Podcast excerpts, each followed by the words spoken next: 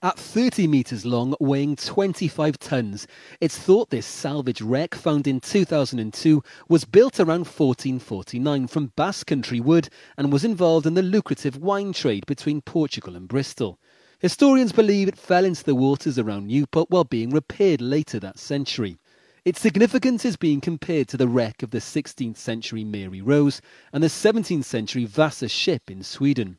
Since it was found each one of the 2,500 individual pieces of wood salvage needed to undergo a lengthy process of soaking, waxing, and freeze drying before any reconstruction could take place. And because of the time and capacity constraints, the process has been split between southeast Wales and the south coast of England.